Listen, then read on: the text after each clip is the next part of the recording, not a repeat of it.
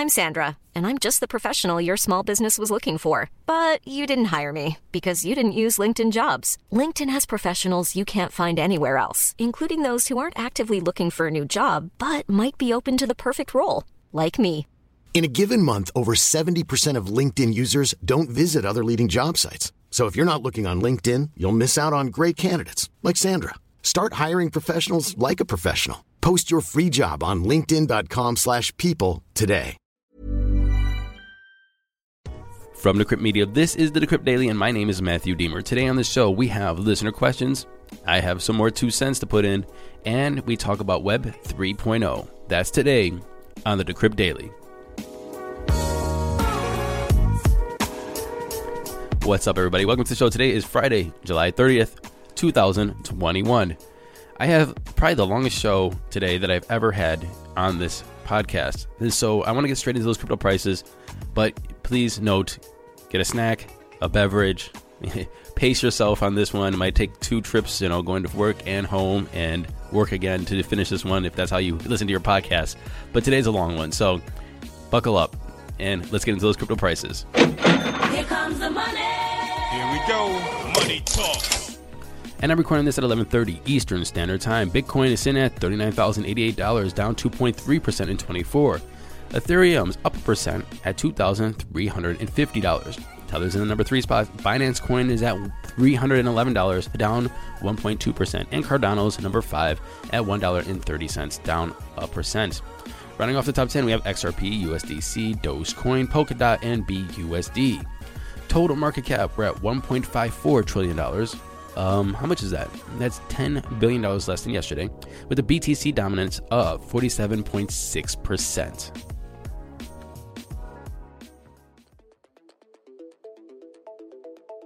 In our first segment today, we're talking listener questions and listener statements. How are you, Matthew? One lone rep from Ohio, if you win, fingers crossed, going to convince everyone of the 100 senators and all the other people in the House that crypto and NFTs and blockchain can provide great services like personal loans and luxury goods and validation of education and blockchain tech and or hold real estate contracts via smart contracts. How do you convince them of the industry? And the industry is innovating for good. Man, you, we have a huge hill to climb. Keep it up 100%. That's a good question. And I was asked this the other day on Twitter Spaces. And I have like a three part answer with this. The first one is it's not just me, it's you. You, and honestly, this is how campaigns work. You need to help me get to Washington. And yeah, this is a money ask.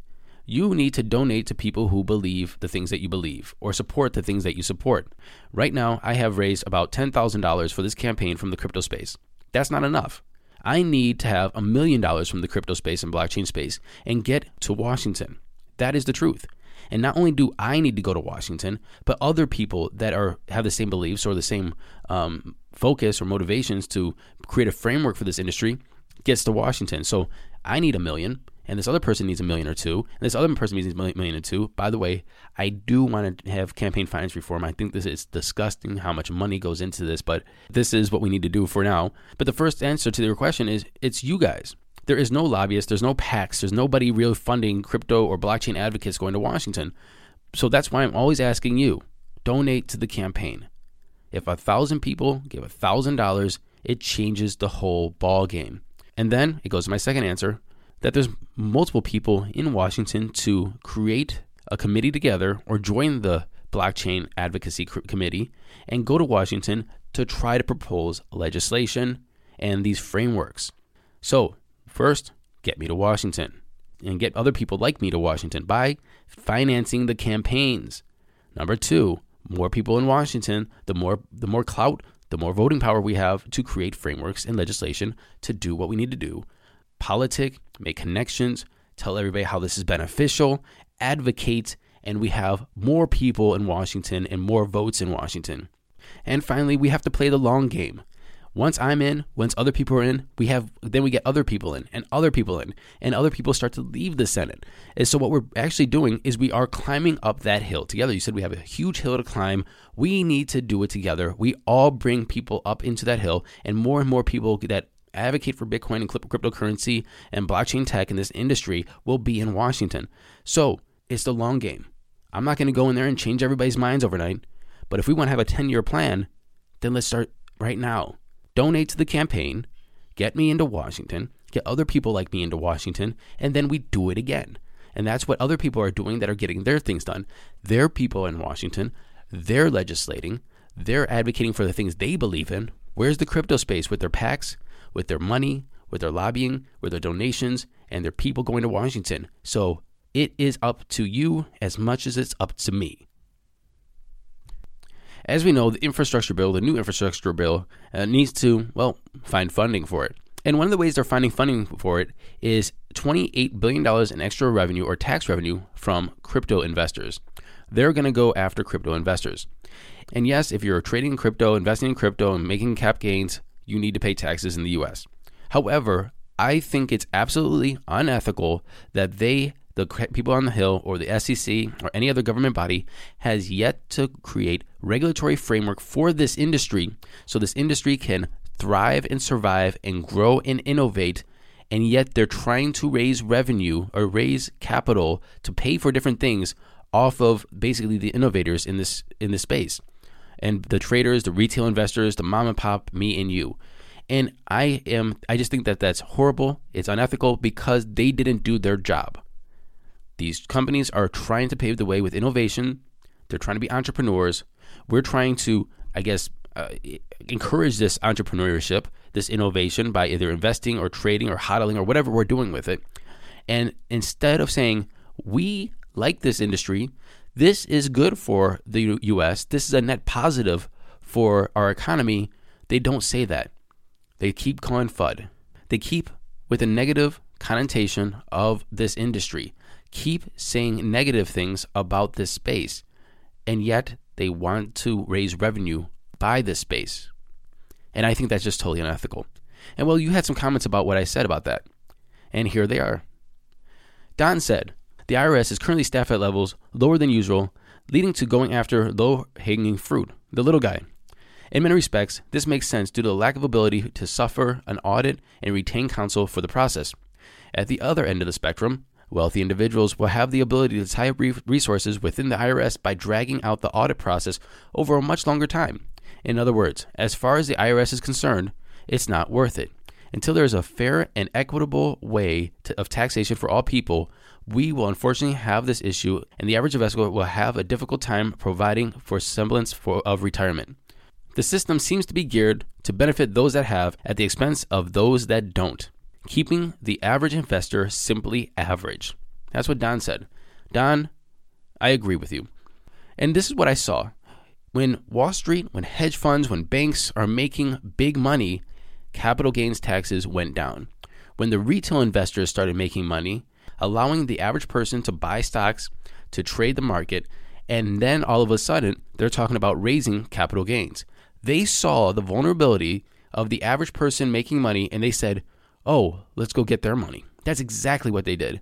And they're doing the same thing in crypto. Instead of having the balls to come up and actually make a regulatory framework, they are just taking the money and allowing the, the industry to flounder or just like uh, be in, I don't know, limbo or purgatory, if you will. And I think that's just unethical. Christy says, Your ideas are worth writing down, but I want to tell you that you don't need to apologize for those comments. Chrissy, I, I appreciate that. I guess I wasn't apologizing for the comments. I am not apologizing when I say something like Jeff Bezos and the richest people in the world don't pay any taxes. Look, I'm, I don't hate on billionaires. I don't, I don't hate because you're rich. But I think that if you are a billionaire, you could pay as much taxes as somebody who makes $100,000 a year. That's all I'm saying. And I'm not apologizing about that. I think it's more of like a, a, a quirk that I have. Uh, I'm not apologizing for, for my statements.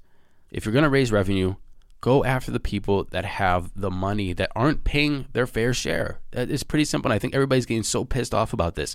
And then, especially if you're in these new industries, you're literally trying to drive new innovation within the United States. And they're going after you. And they don't have the balls to make a framework to make sure that this industry grows so it benefits not only everyone in it, but the US government for tax revenue. It's it's it's really it's really a shame. It's unethical. And finally, another listener wrote in with a comment about something I said uh, the past week about voting with your dollar, and I wanted to read their comments and address those comments. The listener said, Just wanted to talk to you about something you mentioned in passing regarding green energy and voting with your dollar. On the face of it, it sounds like a nice way to bring about change, the change that you want to see in the world. Just remember that dollars are not distributed equally. In the simplest terms, just within the United States, 10% of the population have the majority, and 20% of the people have control of the 80%. In another perspective, it's similar to a salaried worker throughout their entire lifetime making $60,000 a year and having rough and having roughly one three thousandths the voting power of a billionaire with just a single billion to their name. A single billion, huh? Of course, I'm not suggesting that you shouldn't spend your money toward the things you or anyone think are important, but it shouldn't be touted as a solution either. On the face of it, it sounds nice, and I've definitely said the same thing in the past. The problems with the idea are just not obvious until closer inspection. Thank you for that comment. I agree with you if we're talking about billionaires having the leverage to, I guess, bring about change with the capital that they have, it's much easier for a billionaire to do that than the average person. But I, I do want to make the difference about what we're talking about here and what a billionaire is going to buy. When I'm talking about voting with my dollar, I'm talking about being a consumer and putting my dollars and buying a certain product. And if I want to make a movement, let's just say against Apple, and I don't want to buy the iPhone anymore, I don't buy the iPhone and I buy a Samsung. And if my reason is good enough, a lot of other people will not buy that iPhone and buy a Samsung, and then iPhone will have to change their ways because they want don't want to lose market share to Samsung that's doing something better than uh, than Apple and the iPhone. A billionaire in this instance doesn't have more voting power than I do because the fact is they're only also going to buy one iPhone. Maybe they'll buy two, or maybe they'll buy some for their friends, but they only can consume so much. And that's what that's where I think the power with voting with your dollar is when it comes to say consumer goods. So my comment was voting with your dollar about what energy we want to use. If my house starts to go solar and my neighbor's house starts to go solar and my neighbor's house starts to go solar and everybody's buying solar energy, that is showing the market that we want solar. And one billionaire's house going solar is not going to be as powerful as my whole neighborhood or my whole city going solar. And so, yes, voting with your dollar does work. With that said, a billionaire can manipulate markets or create change or create policy or lobby or use their money in a more, I guess, behind the scenes way to bring about change. And that's something that the average person or average consumer cannot do. But I'm talking about consumer. I'm talking about me buying things with the dollar. Where do I use my money? Do I use it at Target and Walmart or the mom and pop shop? Do I use it at Chipotle or the corner burrito store or the bodega. This is two different things. And the billionaire, even though they have a billion dollars, can only eat so many burritos, can only buy so many iPhones, can only have one house, or even if they have 20 houses, only their 20 houses can have solar, while my whole neighborhood can. And I think that that is a difference. That's the differentiator. However, and I will say this again, the billionaire can use the money to lobby, can use the money to change policy, can use the money in a back back roundabout way that also brings around different change. So I don't really think that they are kind of equatable because of the different practices and the different uses. And I'm talking about consumer products. I appreciate that. In our conversations today, I talked to Barney Mannerings, who's the founder of Vega Protocol, and we go deep into Web 3.0. Enjoy. Barney Mannerings, how you doing? Welcome to the show. Hi, Matthew. I'm great, thank you. How are you doing? I'm, I'm excellent. I'm excellent. I hope I pronounced your uh, last name properly because we didn't rehearse off air. Uh, so I just, you know, said YOLO, let's risk it and go straight into recording. Well, we're going to be talking about Web 3.0 today and how it fits into financial products and DeFi. And before we start this conversation in this rabbit hole, tell us what is Web 3? Yeah, so so Web three is this the sort of the concept, and you know you sort of had the first first generation of the internet and the web, which was very sort of uh, yeah, I guess server based, you know, sort of static pages, data sort of coming over. Then you had the sort of Web two revolution, which was more interactive applications on the web, um, but very centralized, and you know, that kind of resulted in in the growth of very large, very controlling companies like you know, Google and Facebook, uh, and others that sort of had a huge control over our data, our privacy, the applications we use, and sort of changed the web massively away from its kind of decentralized beginnings. And Web three is really reimagining the internet and the web back towards a more decentralized future where applications are kind of owned and, and controlled by the users. Excellent. Can you paint that a picture? Can you give us like a more visual of that? What does that look like? Uh, you said that it, it kind of like evolved to more centralized and you want to take it back. So what was, I guess, in the early web, what was the decentralized aspect of it? So in the in the early web, I guess here you could you could create a website. You had complete freedom over that. Um, there were tools and, and connectivity between those. You know, you had these sort of early things like web rings and and web-based forums and, and news groups and Usenet, but these things were all managed by their users, controlled by their users. Really, you chose to to be part of a web ring or be part of a forum or include other people in your in your thing or not. And, and there wasn't someone sort of sat over all of that controlling it. Whereas now the kind of the modern alternative might be you have a Facebook page and you have Facebook commenters and groups. But what you're doing there is you're getting some of the same functionality, but you're also succumbing to the the control of Facebook and the decisions of Facebook, not only on things like how your page looks and how it's designed, but what kind of content is allowed and what moderation must happen and what rules are in place and how those things are structured and you know whether they show adverts. And so the the, the entire structure and shape has become very sort of monoculture. There's a small number of companies just decide how everything looks and feels, uh, and they also sort of exercise control over that. And you know, to go back to the the, the web one way, things were very sort of chaotic, and, and people were very free to to create their own and, and, and express for themselves, but also to make their own kind of policy decisions and censorship decisions and and things like that. And so, really, the Web three model is to say, let's take the good bits of what developed. You know, the sort of the advantage of social networks and the social graph. Let's take the the more interactive applications and multimedia that we developed and all of the kind of tools and great stuff that we built as as part of Web two. But let's also then try and put that into into a system of protocols or systems or applications or services, whatever you want to call them, where the users take back that control and where there's much more individuality and decentralization and where you don't put power in the hands of you know effectively three or four companies in the US government. Oh, shots fired at the U.S. I saw there. The, the thanks, man. That's um, no, no. So, so can you define more of the good bits and the bad bits that you want to see in Web three? Uh, because look, you said decentralization uh, in the early, and you could able to have more like it was more self-governing. You were decentralized. It was your forum. It was your page. I, like you said, you know, Facebook basically puts you in a box of how your page or how your group looks and what ads go go on there. And um, you know, I was just thinking about MySpace, how like it was centralized, but you still could pimp, pimp my page, uh, like HTML, and make it look however you want. Um, but that was still going into the more centralized model. So I guess what does a hybrid look like? Because when you said uh, like more of a hybrid of you know the centralized model versus the decentralized model, and take the good and the bad bits off, off of, I don't know what you're going to say is the good and the bad bits. Yeah. So the good bits are the capabilities we built, I guess. You know, we went from a place where you had pretty static pages. You know, if you had a video, it was five seconds long and the size of your fingernail. Um, you didn't have sort of interactive systems. Payments didn't really work very well.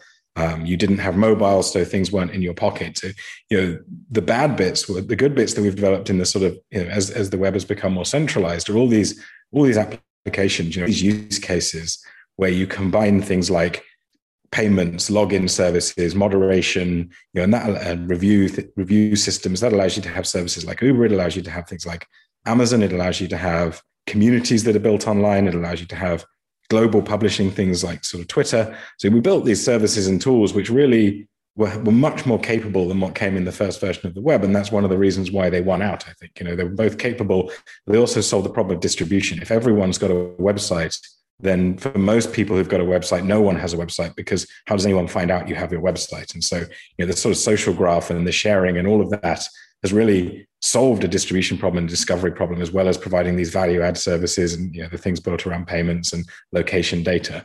But the expense of that has been the the capabilities, the the sort of fundamental things that we've built to do that, the payments, the location, the social graph, have become owned by corporations and companies, which control how we use them and, and, we have to play by their rules if we want to use those services and those features. We can't we can build those things into our our presence on the web but only if we put it on their site and if we abide by their rules. And so when we talk about taking the good bits it's like we'd love to have that location stuff. We'd love to be able to use the social graph and reputation systems and scoring systems to ensure that we don't deal with bad actors. We'd love to be able to have really quick and instant payments. We'd love to be able to have slick mobile apps and logins and identities online but we'd like to be able to include those in things that we do, which don't mean signing up to someone's terms of service and you know playing by their rules, and also probably you know look at Apple and, and other app stores and things like that. Also, probably giving them thirty percent of our revenue or whatever it is they ask for. And so we'd like to take those those capabilities and extract them from these sort of controlling rent-seeking monopolist, monopolistic companies and give those capabilities to the individuals and, and the businesses that are actually actually doing the work and providing the services. You said a lot there, so uh, let's try to break, start breaking that down. And uh, I, I, I do want to, you know, the best conversations is when you have a devil's advocate here, and uh, and that's going to be me in this case. Uh, you, you, said something about Apple App Store and the taking the thirty percent, but what they actually also built was a place of security and trust so I am not worried about the App Store when I download something from there or the payments that are are going through there because it's all facilitated through Apple Apple Pay, and you know I know that there is a certain standard that's going to be on that App Store. Uh, you're, you're, what you're talking about now is a Wild West uh, that is going to looks like it, it takes um, a, a little bit of that comfortable security that we feel when we are in the uh, Apple App Store or using some of these uh, centralized products, and now decentralizing them again. So I guess my question is is fine the the good bits that you mentioned but the good bits that you didn't mention was the security that we that we now have with uh, the facebook or the uh, the apple and the app store and you know these uh, these products because of the their ecosystems, for lack of a better word, that they created. Um, how do you create that with a decentralized this decentralized model that you that you just mentioned? And then who is in control? Who is uh, the uh, person who is monitoring everything? Because there are um, bad actors out there. There are you know when you do take things and decentralize them. When you said uh, payments, when you said location, when you said reputation, when you said all these other things, that is still going to have to be overlooked and, and, regulated in some way. So when we have a an efficient system of i guess usage um, to make sure that you know the, the customer feels comfortable using it and also uh, in one in, in just a i guess the customer experience and the interaction it, it, with the app or the dApp or the product as well as the feeling of uh, good security and trust and uh, knowing that everything's going to be um, just as it was before so I, I guess explain how Web three is going to address some of those issues that in the securities and this in the comfort comfort levels that we have now, and then move that into a more decentralized model. Absolutely, and uh, you know you you raise a very good question and a very good point, and I think the reason why it was almost inevitable that you end up with the centralized model first is is a lot of those things. It is easier to have an organization go you know, assuming the organization can build trust and can can gain that trust. And you know, and you've seen this with Facebook, in fact, where Facebook has probably lost trust compared to someone like Apple. And so if you if you imagine someone looking at what they see on Facebook and saying, is Facebook looking out for me in my best interests with what they show me? You might get quite a lot of people who say, no, I don't really believe they are. I think they're looking out for their own interests. Whereas if you ask about the Apple App Store, I think you'd probably find the vast majority of people believe that Apple are you know funded by the people who buy their devices and are making good decisions for you so i think it's you know it, it's variable between companies depending on their motivations but the point still stands that's easier so um, i'm going to change gear a bit and, and move from talking about the app store as an example to talking about something closer to to my speciality because it's easier for me to kind of do that. And so I'm going to talk about the kind of some of the DeFi apps and, and financial products. And there's exactly the same. In fact, maybe even a bigger problem with finance than there is with apps. Like a bad app might you know, take over your computer. A bad financial product might lose your money, you might lose your house, or something really quite terrible. So um, it's a really important problem there. And you know, one of the things we have to do is if we're going to decentralize things, then we need to provide alternatives. And, and there are basically two forms of that. The first form of that is effectively the products are decentralized, but you trust someone to advise you what to use. And that's kind of, you could call it like a hybrid model. You could effectively say, you know, the person who sells me my phone or a person who sells me a service of ratings or a, you know, some other service can rate, can rate things and you kind of have a, a sort of a, you know, a curated selection of what is decentralized that, that gives you a, a quality buy. You know, it's almost like some of the sort of consumer consumer safety standards or consumer reporting companies like Which and, and things like that do that on products. That's one way to do it. It's not particularly um, it's not particularly compelling and exciting in the long term because it's sort of just says, well, we'll decentralize the product and then centralize the control somewhere else. It gives you the advantage that maybe you choose who to follow, but it's not amazing. Um, so the next way to start thinking about things is to start thinking about developing things like trust networks and rating systems. And interestingly, centralized services have started to do that a bit. So when you use Uber, you know, your Uber driver has been rated by the other customers, not Uber. So Uber's not doing the job of Apple on the App Store it's kind of doing a job to say if certain things happen, we'll fire the driver, but it's actually relying on the customers to do a lot of that for you. And so you can start to imagine building protocols and systems where you bring the same information in a decentralized way. And the advantage of those now is that instead of having Uber's opaque rules as to how they decide which driver to fire and which one to, to continue paying, you have extremely transparent rules and you can see everyone's ratings and transparency. I, now, what I do admit is that we're still working this stuff out and we're still building these systems. So right now, as you said, we have a bit of a wild west. We're still working out not only how to build the sort of the good rating and trust systems, but also what the right metrics are. And you see firms like Gauntlet and some of the other people in the space doing risk analysis on DeFi protocols and looking at what's dangerous and what's good and what's going to happen. And realistically, in the next few years, something we'll find is as protocols start to mature, people will be looking less at the raw edge of innovation in the product and more at you know perhaps like people like compound are maybe blazing a trail with this but more at what's actually proving to be a stable robust risk low risk product that gives gives you what it says it will. So know, this stuff is still developing but i think these kind of trust and reputation systems particularly when you start to layer it on like if i trust you i tell the system i trust you then i can place more weighting on your ratings than than a random person. And you know, we're starting to build those systems but I, I, agree it's, it's it's not the simplest of problems and it's something we'll have to we'll have to comprehensively solve to make this stuff go mainstream. I guess i'm wondering why is that better? And again, devil's advocate. Um, wh- why is that better? I mean, you're talking about rating systems and trust systems. So that means if I don't engage in the system, I don't have the trust. I have to build that up. Um, it looks as though that it creates a hierarchy of of again like some sort of it, where there's a wealth gap. We're talking about a reputation gap now, and that could just because of access or because of um, involvement um, in in you know maybe technical savvy um, so there's it seems like a, there's a big barrier there. So I'm I'm trying to figure out why is that better. Sure. So so the the reputation part isn't necessarily better, although I think it can be. Um, something is probably worth noting. You know, when it comes to these kind of systems, and that's this is sort of true for governance, it's true for ratings and reviews.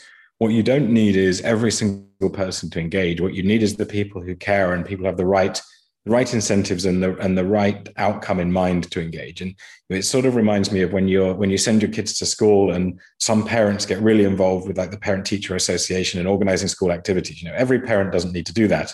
But if a subset who are really motivated do, everyone benefits. And I think you get the same in these communities. You set up incentive systems so that people who are really passionate about that thing are motivated and rewarded for helping everyone. And then everyone has a set of ratings and, and, and things that they can trust without needing to engage themselves they can see the system working and everything's very transparent. That in itself might be a little better than a rating system on a centralized platform, depending on the incentives and motivations of the person running it. But it's not clear cut to me. What is better is, for instance, deciding that the the drivers and the users who operate a platform like Uber, or the people who use a financial product and who use an exchange, make the rules of the exchange, and they decide what the fees are. And instead of paying you know, 20%, 30% to an, an organization, like let's face it, the exchanges, whether it's a stock exchange or uh, some company like Uber, they're running some servers and, and operating that infrastructure is not an expensive task. But because a lot of value throws through it, they take a huge, huge cut. So this is the kind of what they call rent seeking behavior, where the amount of value extracted from a service is not based on what it costs to provide or what's a reasonable profit margin. It's based on exploiting the value that people receive from it. And that can be exploitative of the of the workers, the drivers, providing the service, and it can also push up the prices and push down the utility for the people using it. And so I think one of the reasons why it's better is that you simply reduce the cost of these things by removing rent-seeking middlemen. The other reason that I think it's better is that you know, in, in, cases in particular, let's get back to the sort of finance example, where we're building platforms to allow people to create derivatives markets. The pace of innovation that you can have, where the people who actually have the demand and the supply of those products, the people who have the, the need in the field out there in, in any country in any industry can can innovate themselves and do not have to kind of ask permission of a gatekeeper or pay someone a, a large fee or, or, jump through lots of hoops or you know stand in line in a queue of other people who want to do that innovation. The pace of innovation and the ability to have products that really meet the needs of the users is much faster in the same way that the internet opened that up with sort of information sharing. So it's kind of you know you can have a cost and efficiency argument and you can also have a a sort of um, innovation pace and an ability to adapt to the needs of users argument as well I really like what you said there. The pace of innovation. I think innovation and the pace of innovation uh, sometimes gets stifled and hindered um, by many different things. If it's uh, centralized corporations and lobbying, or um, just you know the lack of regulatory framework that allows an opaque uh, regulatory framework, so people don't have the confidence to move into a certain industry or market. Uh, but I do want to you know push back a little bit on what you said there. Said there's a subset of uh, parents that want to get involved with the board of education, and um, I just want to make sure that uh, we understand that the parents sometimes sometimes and a lot of times when parents get involved with the board of education or going to the, the, the, these school board meetings it's because they have time and they have the the ability to not because that they don't want to it's just maybe some parents are just working two jobs or uh, have three kids and no babysitter or just uh, they're single family home so there's a there is a uh, an there's a, there's a privilege element. There's a sure. there's a privilege element to that, and and I think that we just have to also keep that in mind when we talk about when we're creating decentralized systems and who has access and who has privilege to um, engage uh, with that. Because if we are going off the Board of Education um, example, then we have to acknowledge that as well. Uh, but you did say something else here that um, I really want to push and ask you about. What is the two? Actually, two questions came out of that where does the incentive come in? If we're, we're going to always lower costs, lower costs, um, and then you try to uh, distribute the um, I guess the rewards of uh, said system to uh, many different uh, stakeholders within said system. Uh, there, ha- what's the incentive for the creators to get involved and create these things? If you're not going to be the next Jeff Bezos or Elon Musk or even Mark Zuckerberg or even less than that, because uh, you know, I'm just wondering where the incentive comes in. And then you know, with the pace of innovation and these new financial products or derivatives or whatever that is you know coming out, what's the role of government there? Uh, because there is the consumer protection aspect of that that is a very serious issue now and we're looking at that but i guess i don't understand and I, it's not that i don't understand it's just i guess the question is how does the government get involved to protect the consumers uh in and yet still not stifle innovation?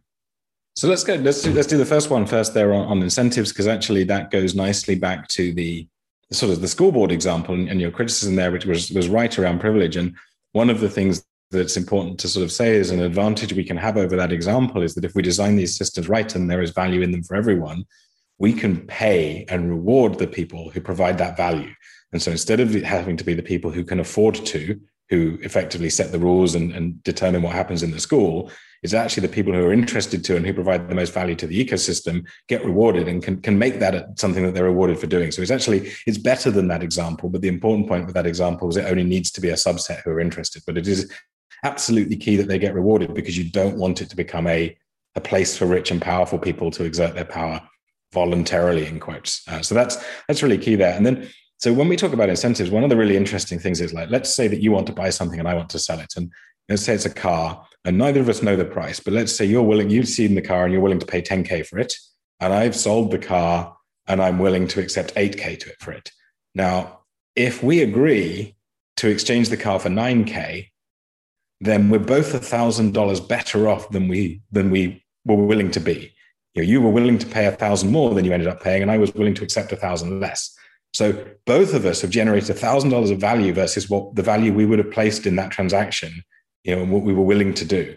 So one of the important things is that these ecosystems are not zero sum games. They create value for people because they give when you when you come to a deal like that, if your if your economics and your mechanism is right, both sides end up winning.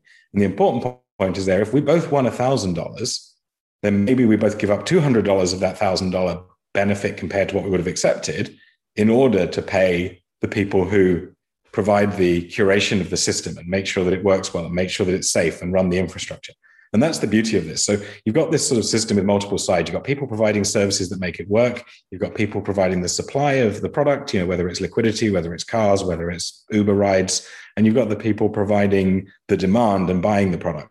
And if you design the system and build the right mechanism, what you can do is create something that's mutually beneficial. Everyone ends up with something that's you know at a price that's hap- that they're happy with, and also generates value to keep the system running. And the key to designing these economic mechanisms is to make sure that that all of those things line up so that you can so that you can build a system that works and that that, that pays all of the actors to do everything well. So that's the incentive answer. Um, I don't know if you want to say anything there before I move on to the sort of government role part. No, I, w- I would love to hear the government one. Cool. And so the government one's a really interesting one because on one side, there's a simply political part of it, right? Because there's a political thing where some people will tell you, it's up to me if I want to harm myself, and the government should not prevent me from doing so. They can provide information and education, but they should not stop me. You know, so at the at one end is a very extreme sort of libertarian view. Uh, at the other end is this sort of view where the government should control what is provided to everyone and should make sure everything is safe and should not allow me to harm myself. And you know, in between there, there's probably the more reasonable people's view, and some people will sit more on the I would like the government to keep me safe side, and some people will sit more on the I would like the government to leave me alone for the most part side. And you know, there are there are reasonable views, in, in, and the extremes are probably both too extreme. Uh, so so partly you have to kind of politically just decide what you want, and if you what you want is no one to be able to sell something to someone without it being approved by a government license and having registration, then global decentralized networks powered by encryption and cryptocurrency are probably not for you. And and that's that's okay, but that is a really a political a political decision some people will have. The other side of it is kind of the next thing I look at is actually how good are governments at doing that? And what I mean is in the UK, where I usually am, there are some things that I can do with my money that are really, really, really crazily risky. I can invest in penny stocks. I can go gambling. I can do online gambling, which is tax free on the returns as well. And I can, so I can gamble all my net wealth online with no, no tax on the returns I make in the UK. So, like, I can do that, and no one is going to tell me not to. They put some warnings up saying, be safe. If it's not fun, don't do it. But they don't stop me. But then, equally, there are financial products that are sold by actual banks that have real investment purposes, but that are considered too risky for the average consumer to do, even though they can risk their all of their wealth on gambling. So the, what I'm sort of saying there is equally, you know, I can go and spend all my money on alcohol and become become an alcoholic and, and ruin my life that way. So I guess what I'm saying is there's a there's a very large gap between what we think of when we think of consumer protection and regulation in an ideal world and what we actually get. So the first side of it is, well, what would be a what would be a good system? And one of the things I tend to think is it's very nearly impossible to control all of the ways that someone might use even quite reasonably pitched products to hurt themselves.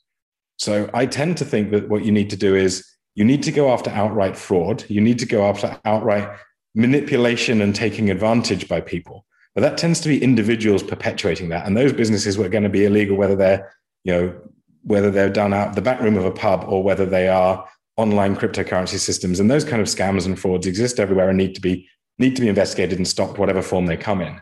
But then when you get beyond that, I tend to think that you're better off educating people and saying, you know, watch out. Like you, these things can be dangerous. You know, if people learnt at school and spent time, you know, maybe rather maybe they spend less time doing algebra and more time understanding what compound interest is like and how much it hurts you if you take out a loan and what volatility is and what risk is. You know, those are things that you're going to come across as an adult.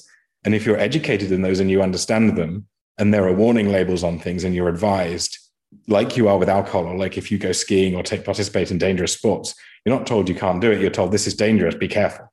And I tend to think that if you do that as a government, and if you watch out for the outright frauds and the criminals, you're going to get a better result for the population as a whole than if you teach the population to believe that you can protect them from every financial harm or every every other harm. So I think it's a really good question. I think we we need to continuously look at the role of government because education, investigating fraud, investigating things is, is good. And the other final thing I'd say is that what I've seen recently is governments like automating ways to, in quotes, keep people safe that also maybe make them money. You know, so you kind of look at this with speed limits and speed cameras, where it's like, are we safer because there's a speed camera that charges people 50 bucks every time someone goes through it five miles an hour too fast? Or would we be, be safer if there were real police out looking for crazily dangerous driving?